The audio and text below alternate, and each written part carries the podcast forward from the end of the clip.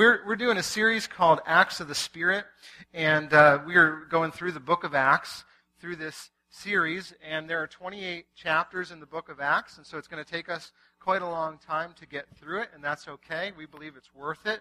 Um, so if you're going to follow along today, we're going to be about halfway through chapter five, uh, starting in verse seventeen. If you're going to use one of the Bibles that we have for you, it's on page seven fifty-nine. And what we've said is that the author of this book of Acts, his name is Luke. Uh, he wrote another book before this one called the Gospel of Luke. I don't know if he named it that, or it probably just got attributed to him. But that book was all about Jesus. You know, we, we would expect that. It's a gospel, right? That book is all about Jesus, and it, it records in an orderly fashion everything that Jesus did, everything that he, most of the things that he said that were significant, uh, the, the, the, the people that he left behind, his death, his resurrection, his ascension into heaven, all, I mean, all the major events of his life. And then Luke writes a second book, and so we wouldn't misunderstand it. The second book is to be part two of the first book. So part one is Jesus and all that he started to do on earth, from his birth to his death and his resurrection. Part two is all about Jesus continuing in another body called the church.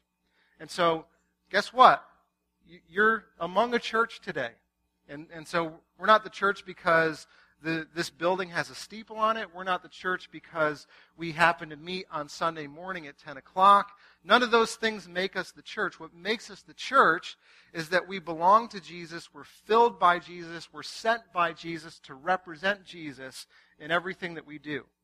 And so we're gathered here this morning to talk about how we can do that better and how God might fill us and And, and how we might celebrate all that God is doing in us and will do through us and ask him to do it again. And so if you're here this morning, I, I hope that you leave with that kind of mindset. So let me recap for you just where we've been. Um, if you remember, uh, Jesus goes to his people and he says, I have a mission for you. Wait for the Spirit. He's going to empower you to do everything that you're incapable of doing. And then they wait and pray. The Spirit comes, and they start to go out on mission, and we see this incredible, miraculous work that God starts to do through this new people.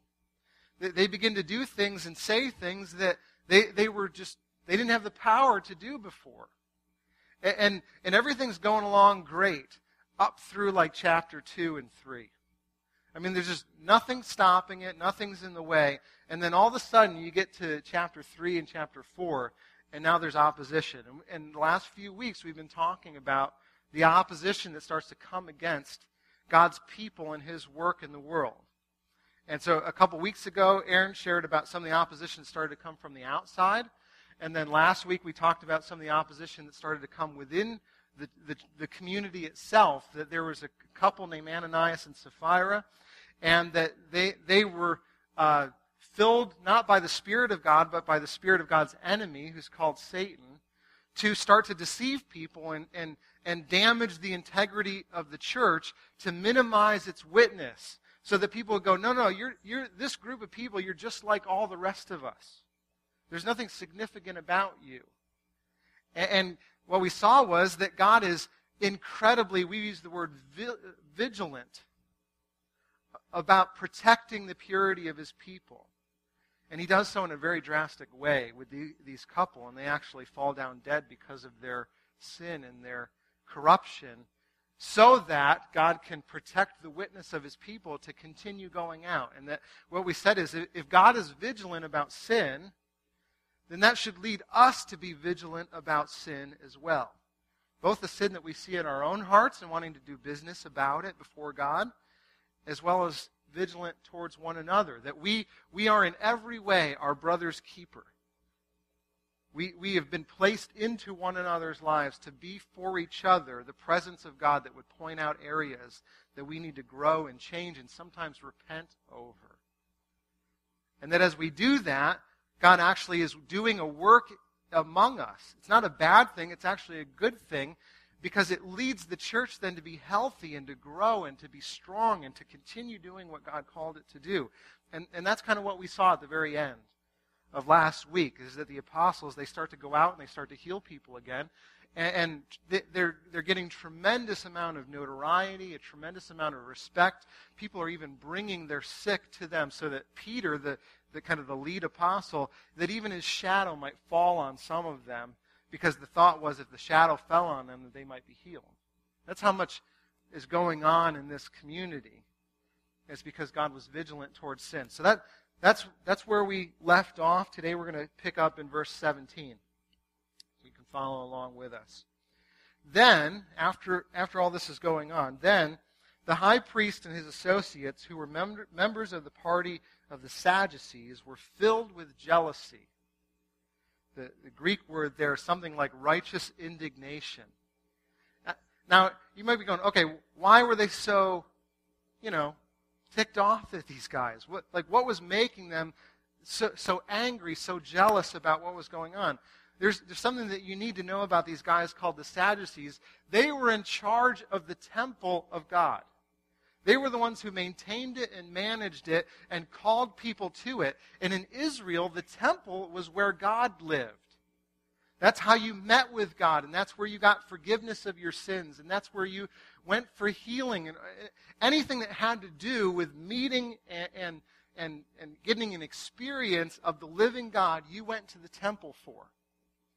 And now there's this ragtag group of people that are going around healing everybody, saying that they're forgiving sins, and they're pointing to Jesus as the one that's doing it, all outside of the system that they've constructed. You see why they're a little bit jealous? Their job is now becoming obsolete. They're out of business if this continues to go on. And they understand that. And they're indignant over it because in their minds, God lives in the temple. That's where you go to him. And now suddenly, they're seeing a group of people that's saying, no, no, no, you don't go to God. God has come to us. He's come to you. And you can experience him now where you live, not just where you go every once in a while. So they're jealous, obviously, over this. And so they arrested the apostles and they put them in public jail. But during the night, an angel of the Lord opened the doors of the jail and brought them out. So God hasn't forgotten about them. He brings them out for a purpose. And the angel says this, "Go stand in the temple courts and tell the people the full message of this new life." At daybreak, they entered the temple courts as they had been told and began to teach the people. You can see where this is going, right? And when the high priest and the associates arrived, they called together the, the Sanhedrin, the full assembly of the elders of Israel, and sent to the jail for the apostles. But on arriving at the jail, the officers did not find them there. So they went back and reported, "We found the jail securely locked, with the guards standing at the door, but when we opened them, we found that no one was inside." On hearing this report, the captain of the temple guard and the chief priests were puzzled. Yeah, I'll say, right? They were at a total loss, wondering what could what would come of this. Then someone said to them, "Look, these men you put in jail are standing in the temple courts and teaching the people again." At that, the captain went with his officers and brought the apostles. They did not use force because they feared that the people would stone them. Having brought the apostles, they made them appear before the Sanhedrin to be questioned by the high priest. "We gave you strict orders not to teach anyone in this name," he said. "Yet, you've filled with Jerusalem with your teaching and are determined to make us guilty of this man's blood." So not only are you telling people about Jesus, you're blaming us for killing him. And Peter and the other apostles replied, "We must obey God rather than men. The God of our fathers raised Jesus from the dead, whom you had killed by hanging him on a tree. God exalted him to the right hand as Prince and Savior, that he might give repentance and forgiveness of sins to Israel. We are witnesses of these things. And so is the Holy Spirit, whom God has given to those who obey him." When they heard this, they were furious and wanted to put them to death. But a Pharisee by the name of Gamaliel, a teacher of the law who was honored by all the people, stood up in the Sanhedrin and ordered that these men be put out for a little while. So this This guy is well respected. What we're going to see is he has a pupil that's going to be very important to the book of Acts, and his name is Saul. Then he addressed them. Men of Israel, consider carefully what you intend to do to these men. Some time ago, Theudas appeared, claiming to be somebody, and about four hundred men rallied to him. He was killed, and his followers were dispersed, and it all came to nothing. After him, Judas the Galilean appeared in the days of the census and led a band of people in revolt. He too was killed, and his followers were scattered. In other words, we've seen these kind of guys before. This isn't the first would-be Messiah. Therefore, in the present case, I advise you, leave these men alone. Let them go. For if their purpose or activity is of human origin, it's going to fail. But if it's from God, you will not be able to stop these men. You will only find yourselves fighting against God. His speech persuaded them, and so they called the apostles in and had them flogged. And then they ordered them not to speak in the name of Jesus and let them go. It's never worked before, so I'm not sure why they think it's going to work this time, but that's what they do. And then the apostles, they left the Sanhedrin rejoicing because they had been counted worthy of suffering disgrace for the name. And day after day in the temple courts and from house to house, they never stopped teaching and proclaiming the good news that Jesus is the Christ. You see this pattern again, right? God does something amazing. He's doing great things through them, and then, bam, opposition comes against it. And then in the opposition, uh, God comes and he overcomes it. He, he, he works out a way to get through it. And then the people, they, they obey what God says because he, he always overcomes it and then tells them to do something else, right? And then they obey, and then in their obedience, they go and they meet opposition again. And then they call on the name of the Lord again, and in boldness, they go out and they continue to face this opposition. They continue to give him credit. God continues to do things, and they continue to ask him to do it again and again and again. I think the reason that this pattern is so obvious is because Luke's trying to tell us this is what the Christian life looks like. This is what it means to be a follower of Jesus. So if you've seen this pattern in your life, where you're trusting God, opposition comes, God does something, you get out of it, and you do it again, don't be surprised, because this is the way that God works. If it's true in the beginning of the way that God works, it's going to be true now. And I, I remember, I mean, for myself, um, w- when I first came to faith, I, I confided in a friend of mine, and I said, man, it seems like my life as a believer is harder than my life before I was one. You know? I mean, life was, was terrible before I met Jesus. Don't get me wrong. There was no joy, and there was no peace. There was none of those things. And I think because God was stripping them from me so that I might grab onto him. But then my life afterwards, I'm like, now, now I seem to struggle with everything. Everything I do, there seems to be opposition towards. And yet in the midst of that opposition, I have joy, and I have peace, and I have comfort, but I still struggle.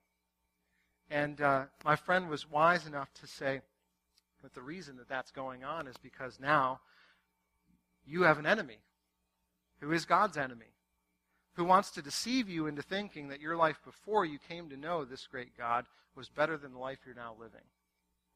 And that enemy of God now speaks to the old you to try to get you to live as you once did. And now there's this dual nature going on inside of you where you're a new creation and yet you have this old nature and you want to be rid of the old nature, but it keeps popping up all the time. Before you had the Spirit of God, you you you you, you didn't know anything but that one nature, and so you just were led by the flesh all the time. Now you have the Spirit of God, and, and the Spirit actually wants to do business with that old nature, and you struggle. And not only that, but now there's a world system that goes along with God's enemy that is ruled by the flesh, and they're all telling you to reject this God. And I'm like, man, this, the card seems stacked against me, right? He said, but yeah, but you have the living God living in you. And, and it's he who's greater than the one who's in the world that actually causes you to grow over time. But So here's the question then. If that's true, what is it about these guys that continues to give them hope and continues to give them perseverance, even though this seems to be the pattern? Because these guys get, I mean, opposition's going to come again and again and again, and by now I'm thinking that these guys probably know it. What is it that gets them going, that keeps them moving forward? And particularly, what is it about the message that they bear that allows them to do that?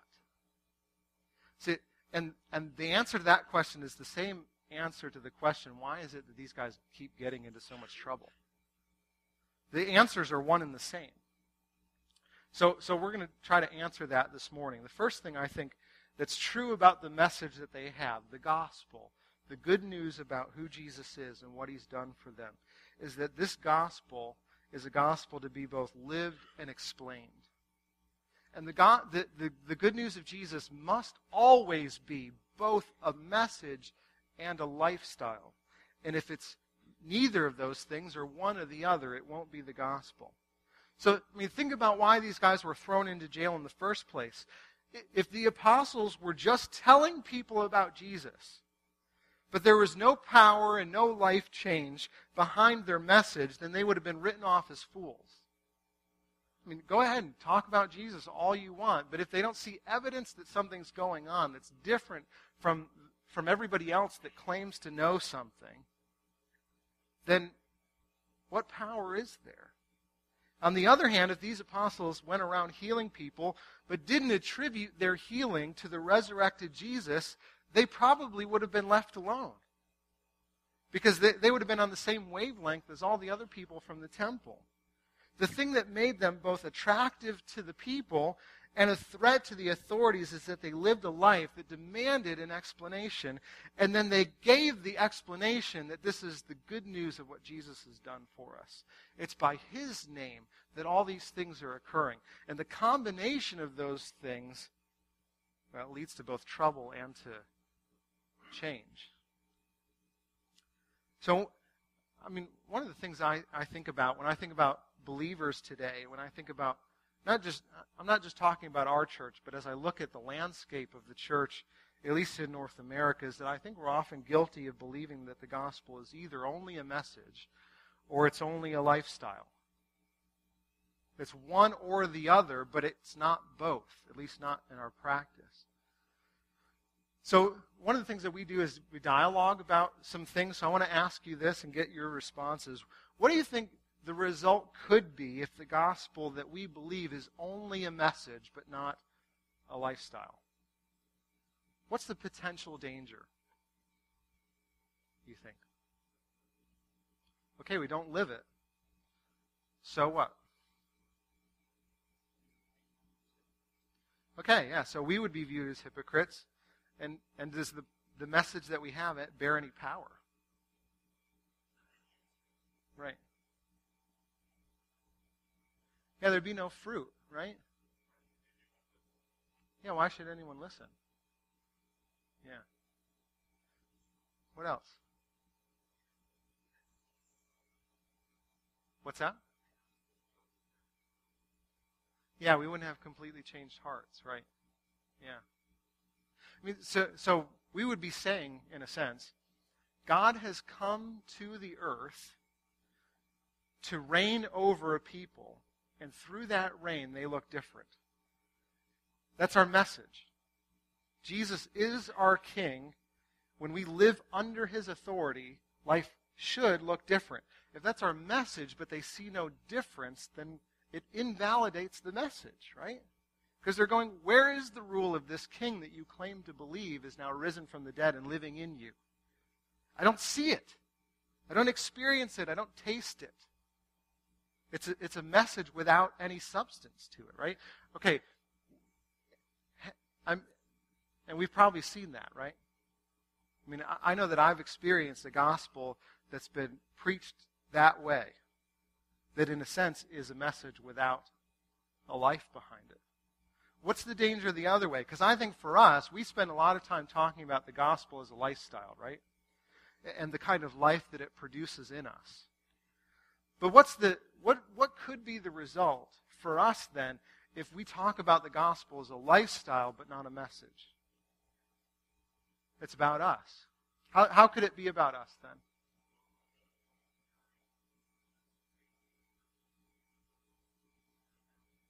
Yeah. Yeah, so it, it comes from us, and therefore it's dependent on us, right? And so there, there are times that we're going to feel great about that because we feel like we're doing things well. And there are times that we're going to run into the, the wall of our limitations, and we're not going to feel so great about that. And we're going to think it all depends on us, and it's all about us. See, if we don't remind ourselves of the message, then, and if it's not God's activity that's doing it in us, the only party left is us. Right? And that's not good news. Yeah, what else? What's that? Yeah, go ahead, James.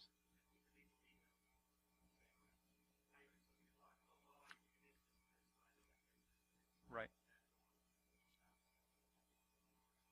Yeah, so the explanation for our life is based on the rules that we follow, the moralistic principles that we attain to. So if somebody goes, yeah, you're a really good person, you go, yeah, I know. I get up and I pray. And uh, and I tithe. Uh, and I meet together with other Christians. And we pray. And we, we hold each other accountable. You know, all these things are good things, right? But if, if those are what define our life, then then our life is not empowered by the gospel. The, the gospel, God's generosity, leads us to be generous to our church and to the world. God's kindness to us leads us to be kind. His, his, his pursuit of us leads us to pray. See, we don't do all those things to earn God's favor. We've gotten God's favor. That's the gospel. So we do these things. And that's the big difference. I mean, that's what you were trying to allude to, Ron, I think, is that if we get that backwards, then we look like every other people, every other religion, and there's nothing distinctive about us. See, the truth is the gospel is both a reality to be lived and a message to be re- proclaimed, and it's only the gospel of Jesus Christ when it's both. And so whatever side you think you might fall on in, in that equation, you know, we, we may be people that, that have no problem talking about Jesus, but maybe it's the living it out that, that troubles us. Then maybe that's the area we need to focus in on and go, why isn't it that the gospel is leading me to live it out? For most of us, though, I think it's the other way around. I think we're trying really hard to live something called the Christian life, but we're not reminding ourselves daily of the gospel that makes it possible. And that's why the angel says this to, when he releases them from prison. He says, but during the night, the angel of the Lord, he opened the doors of the jail, brought them out, and he said, go stand in the temple courts and tell the people, here's, here's both sides, the full message of this new life. I love that the angel doesn't even have like a word for it. It's not called Christianity yet. He's like, this, this thing that God's doing, whatever that is, tell people about it. And the angel lets them out of jail, and he, he gives them this purpose in letting them out. And he describes it as this new life. In other words, go and tell them about the life that God is working among you today. Tell them about this message that changes now. It, it's not just a message for their eternity, although that's true. It's not just a message for someday called heaven, although that's important. Tell them about the rule and the reign of Jesus because he raised from the dead and he's now living in you.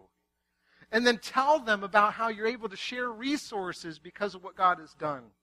Tell them about how you treat each other like family because that's what God did for you. Tell them how you have this great love for one another because Jesus' love is now inside of you. Tell them how God is uniting a diverse people that have almost nothing in common with one another because Jesus is what you have in common. And then tell them that this life that you're now experiencing each and every day is available to them. The reign of God has come to earth just as it, as it is in heaven. So the church, I think we've been so focused on a gospel, a message that's divorced from reality. that talks about the good news of Jesus as being a good news primarily about getting people out of hell. And listen, that's true and part of the gospel and needs to be part of the, the declaration of what it means to know this good news. But we need to also preach a gospel that's breaking in today.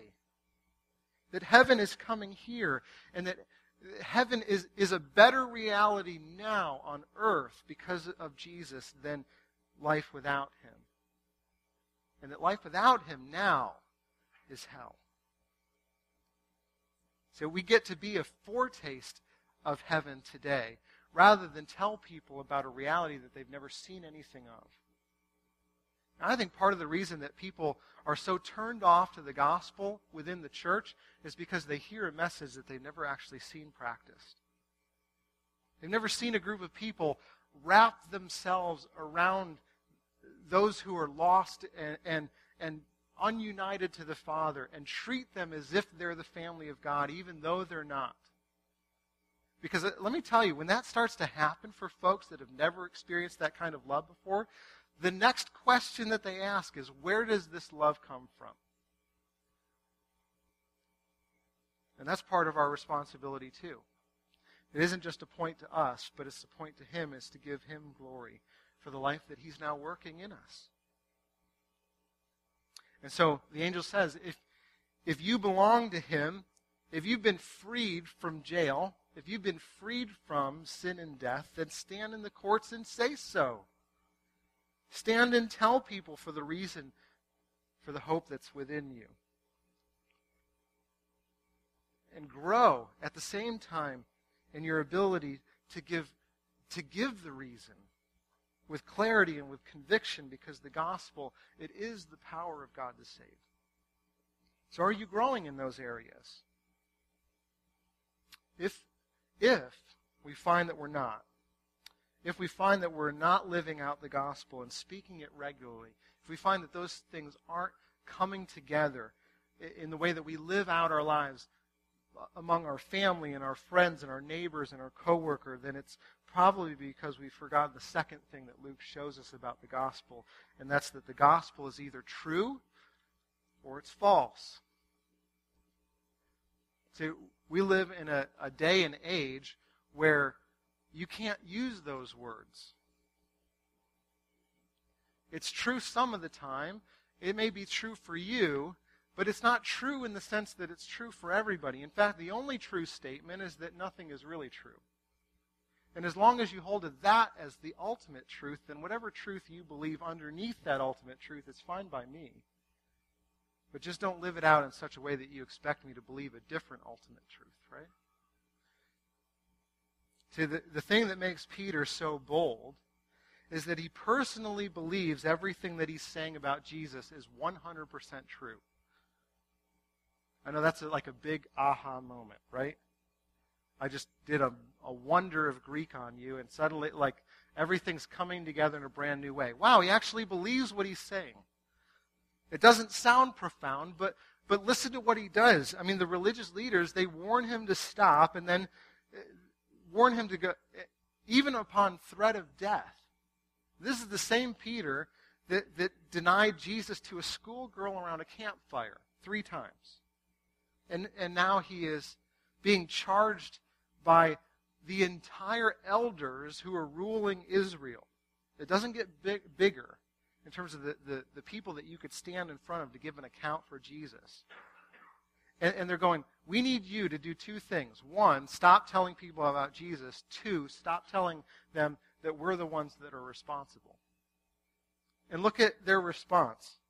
We must obey God rather than men. The God of our fathers raised Jesus from the dead, whom you had killed by hanging on a tree. I love that. God exalted him to his own right hand as Prince and Savior, that he might give repentance and forgiveness of sins to Israel. We are witnesses of these things, and so is the Holy Spirit, whom God has given to those who obey him. So they're like, stop telling people about Jesus, and Peter's like, Jesus! It's like my three-year-old, you know, when like you're telling him not to do something, and he's like, don't touch that, and he's got his hand hovering over it, you know, he's like watching you. Don't do it. Don't you dare touch it.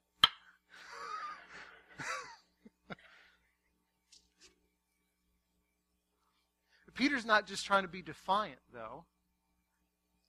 He's being defiant because he believes in what he's what he's been gripped by.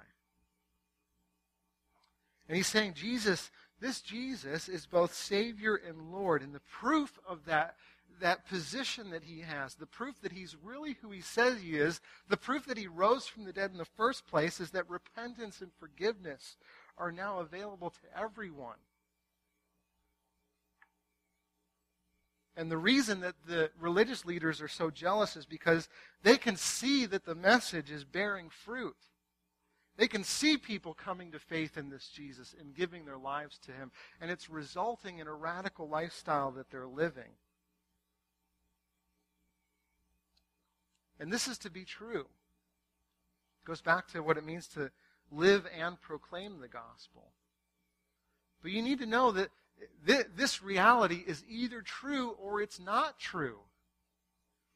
Paul puts it this way in First Corinthians fifteen. He says, "And if Christ has not been raised, then our preaching is useless, and so is your faith.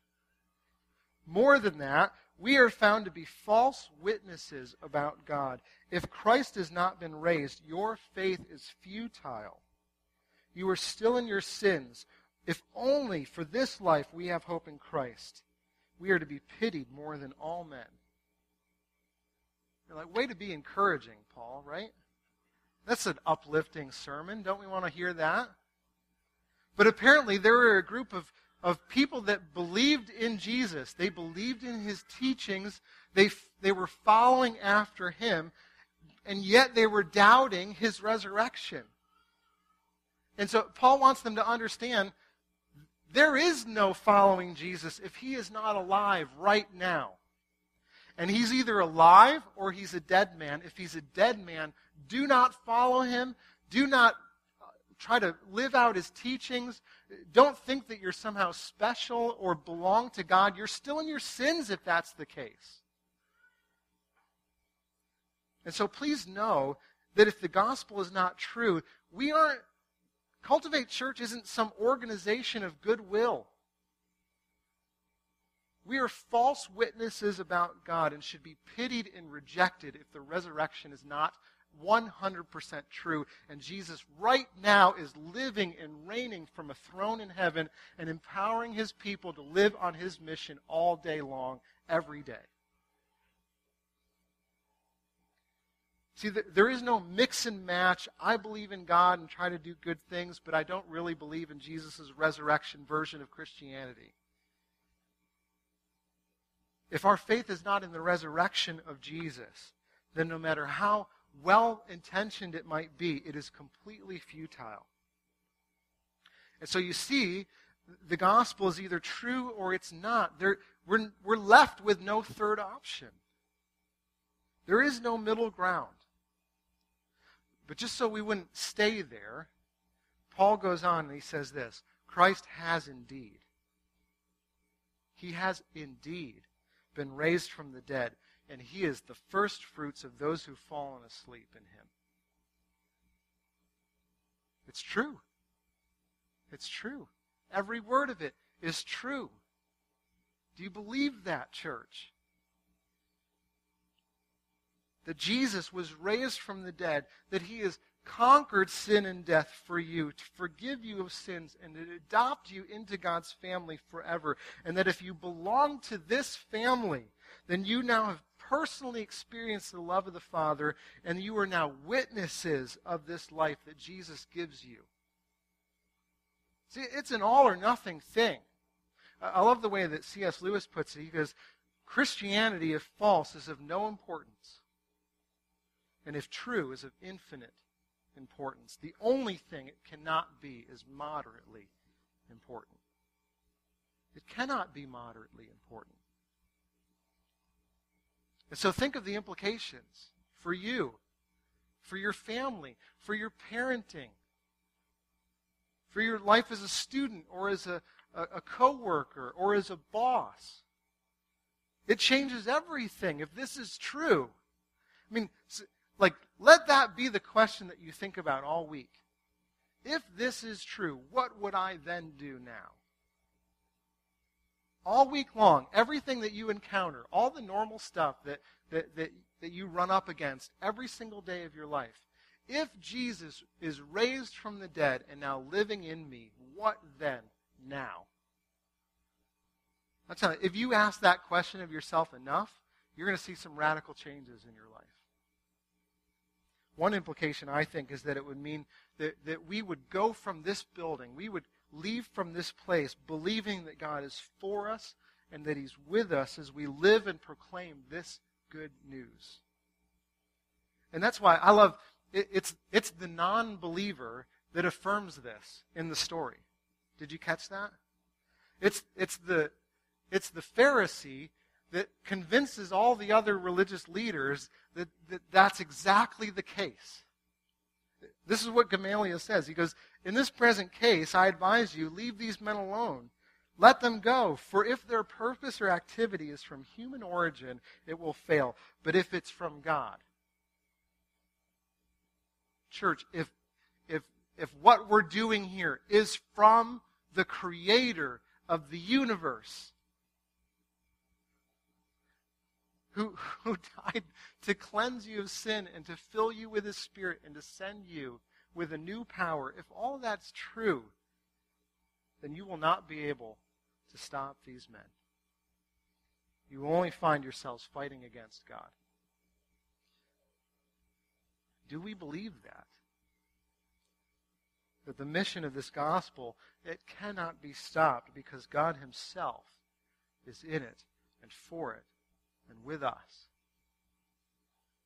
It's something I've noticed about myself is that I often believe this in my head, that I have a message from God and that it's important for everyday life, but I live it and proclaim it as if it's a message from human origin. Do you do that?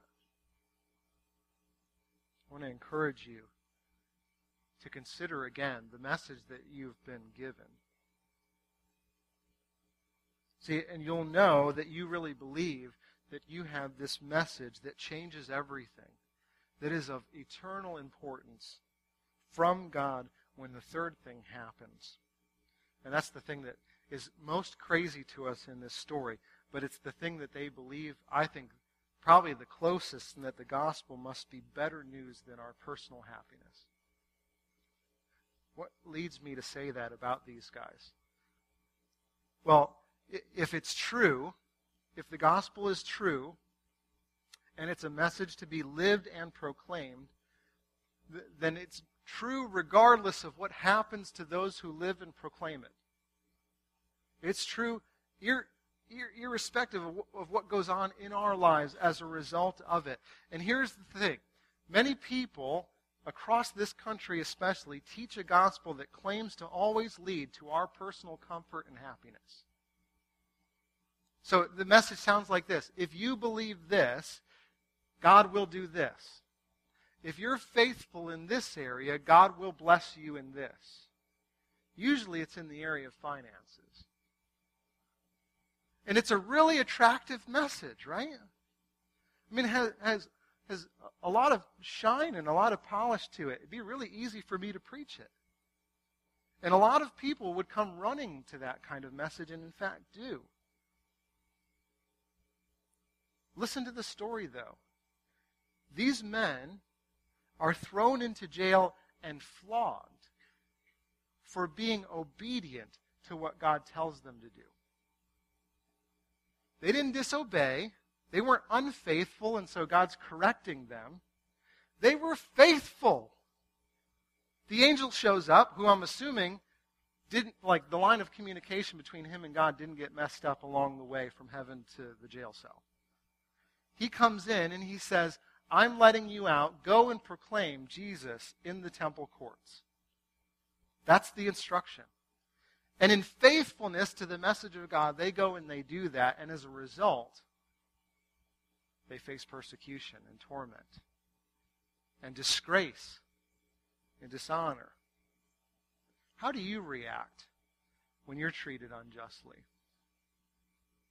How do you go about reconciling that when you, in faith, try to do what you think God is calling you to do and you face adverse reaction and opposition for making a decision that you believe was faithful to God. Uh, if you're like me, you probably start to question Him about that, right? And you get angry at those who are coming against you and opposed to you. And you long for justice to be done and for God to set things straight. And you're, you're, you're relieved when He does all those things. But what are they feeling? Not hatred, not questioning. The apostles, when they leave the Sanhedrin, what are they doing? They're rejoicing because they had been counted worthy of disgrace for the name. And then day after day, in the temple courts and from house to house, they sometimes preach about Jesus when it's convenient. They sometimes gather together when it fits their schedule. They, they sometimes, no, they never stop teaching and proclaiming this good news that Jesus is who He said He was, that He is the Christ. So they're rejoicing. Okay, are they rejoicing because they were let go? No. Was it because they could have been killed, but they weren't? Doesn't seem to be, right? Why did they rejoice? They were worthy. Yeah, they were treated like Jesus. They were counted worthy of suffering disgrace for the name. That is the name of Jesus. They've been counted worthy of Him. What do you... Let me ask this then, because this is a crazy idea, right? What would it, what would cause a person to rejoice at being dishonored for the name of Jesus? You either got to be crazy or something else. I'm looking for the something else. If it's true, then it's true regardless of the outcome for me. Yeah. And there's there's got to be something in these guys that are going, this... However upside down it looks to me right now, I'm stuck in a jail cell. I'm before these authorities. I don't see the whole picture. And because I don't see the whole picture, but I've been given a picture of the next step, I'm just going to be faithful with the next step and trust that the Master has the rest of the plan. Right? And so the suffering that they face, it isn't outside of God's care and understanding. It's actually part of it. That God's producing something through it. Yeah. Yeah. Yeah. So they, and they were entrusting themselves to the Spirit who's then filling them. Yeah, we'll look at that in a second. But yeah. Which is, is totally backwards to the world, right? It's totally backwards because the world says, as you gain notoriety for yourself, as you gain a reputation, as you gain status, as you gain the favor of people, you are blessed. And that's true in the world. Jesus says those who are have good reputations and honor and respect, which that's suspect too with the disciples, right? Because they didn't start off great. But then they're their respect actually decreases over time. And Jesus said it's the downward trajectory that's the blessed one, not the upward one. Yeah, what else? I mean, what would cause people to do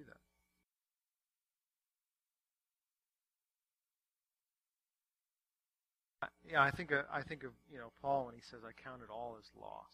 You know, um, in, in comparison to what I've been given, everything else looks like lesser good news. And therefore, I'm I'm able to actually give up control of it. See, if, if it's all we've got, then it's all we have to control.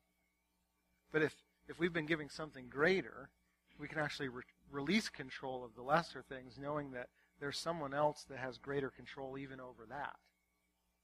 And, and the great thing is, God says, if if if I have if I've even given you my own Son, For I've given you what's most precious to me. Will I not, along with him, give you all things? Yeah, I'm sorry. Yeah, right. Yeah. Yeah, it's, the control is really in our own minds. Kurt, I think I saw your hand up. It's more real to them than even their present circumstances, right? Yeah. I, I mean, I, I think... Yeah, of course, right? Um, I, I think there's something to that, and I think there's something, too, that they understood the weight of the name of the of, of the one whom they bore, you know? That that they weren't, they weren't just representing themselves, and God was, like, coming alongside them once in a while. They were there as representatives of the King of the universe. And because of that, they weren't afraid to speak the King's name, no matter what, right? Um, even, I was thinking about that this week. Um, t- twice this week I got asked, what do you do for a living? By people just, you know, in in the world. And the, the first time, I, get, I, I hadn't studied this message long enough yet, or God hadn't gotten through to me, but I, I, I mean, the, the easy response, obviously, is pastor. I'm a pastor. Oh, great. And that puts you on a certain trajectory in people's minds. What church do you, you know, pastor? Oh, it's over there on Eastham Road. You know where it is? Okay, yeah. Uh, what kind of church is it? You know, oh, it's Baptist church. Or, you know, we're we're Baptistic in our, our you know, what we do. And we're part of the association of churches. And, and uh, oh, okay. And that's kind of the end of the conversation. It's a very easy conversation to have, in fact. Um, later on in the week, actually last night, I was invited to go out with my uh, a friend of mine who's my neighbor, Uh, to to go and see a, a college basketball game. And we went to dinner beforehand, and a bunch of guys that I haven't met before, but they're people that knew my, my neighbor for a long period of time. And the inevitable question when you're getting to know somebody is what? What do you do, right? So um, so I'm, I'm sitting there, okay, I have two options. One is I can go the easy route, and uh, and, and I, had, I I knew enough, like through my friend, that just talking about yourself as a pastor isn't going to open up a whole lot of relational doors with people. Um, in fact, it, okay, good. We'll see you next year at the next basketball game, okay? Don't get too close to Jay. He's a pastor, you know? um, it, it, and so so I said, I, okay, I'm going to go a different route. Here's what I do. Um, I help to organize a group of people, a community, Uh, to love their neighbors really well. Wait. You get paid for that? Like, yeah, I know. There's, you know, there's some down, you know, there's some difficulties to the job, but overall it's a great job. So, and I and I do it because this group of people is loved really well by Jesus. And so we try to learn how to love others really well because of Jesus and what he did for us. See, I... It's a different door, right? And it leads to what we're actually here for. And so then the question is, okay, well, what do you call that? Well, that's called a pastor, and that's called the church. And you may have understood the church as something different from that, and if that's been your interpretation, I need to apologize for that because that's wrong. Well, we are the church because we're, we've been sent by God to love our neighbors and our friends and our coworkers well. That's the reason that God has brought us into his family, and to love one another really well. Now, I didn't get to say the, the whole rest of it, but that's what I'm thinking, and that's what I'm hoping the conversation leads to, is a, a, a conversation about God and what he's done to make us his family, not just use the terms that people think they're already familiar with. See, we bear a name that is above every name.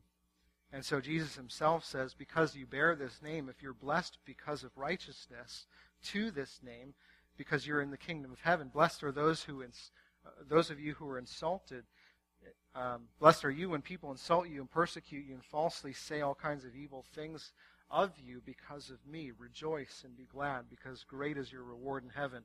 For the same way they persecuted the prophets who were before you. Think about who the prophets were. They were men and women who were sent from God. And the reason that you're blessed when people say things about you is because there's something that, that's the same between you and the prophets. Do you know what that similarity is? It's that you belong to God. And, and and the insults themselves prove that you belong to Jesus. And that should give us great reason to rejoice. See, I, I wear a wedding ring because I, I've, I'm in a covenant relationship with my wife. And now, you know, I, I don't get persecuted because of it, but the, the, the ring is the sign of the covenant relationship that I have. And I want to talk about the relationship I have because I value the one who, who, who, who who's partnered with me for all of life. And and there's a there's a sharing of life because of this relationship where it's an under, understanding that I belong to her and she belongs to me. And, and this is the thing that I say about marriage all the time. So if I, if I end up marrying any of you, this is what I'll say. That every marriage, at the heart of it, is one wedding and two funerals. And the reason I say that is because marriage itself is two people who are learning to die to themselves so that they might live more for the other person, because that is a picture of the gospel. And the reason that marriage gets so off track is because you have two people that are in a relationship primarily for themselves. And that's not what marriage was designed to be. And in the same way, our marriage, because Jesus is both our king and our bridegroom, is that we would learn to live submitting ourselves to him because he submitted himself for us. And so if we're asked, like if I was asked about Mandy and somebody said, would you die for her? I would say, absolutely. I mean, sh- she's the love of my life, and I care for her deeply. And I, I believe that God has sent me into her life to be her protector and, and, and, and a representative of who God is to her. And because Jesus died for her, I should also be willing to do that for her. That's not a problem. Many of us, if we were asked about our faith, we would say that we would die for our faith. If somebody held a gun to your head and said, do you deny Jesus? If we're a believer in him, hopefully the answer would be, no, I don't. He's my Lord and my Savior. But I want to submit to you, the irony is that that, that kind of death is actually easier to do than the daily kind of death. And what we're called to in this Christian life, in this covenant relationship with him, is a daily dying of ourselves.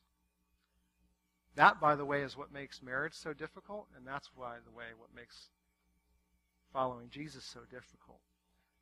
But both are worth it.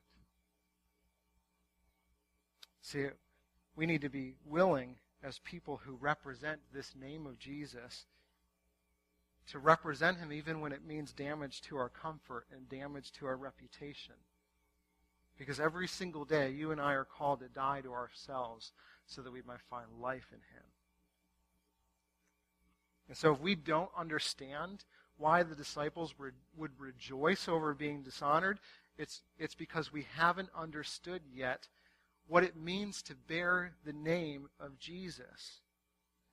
And we've probably considered other things as being better news to us than belonging to him and bearing this name.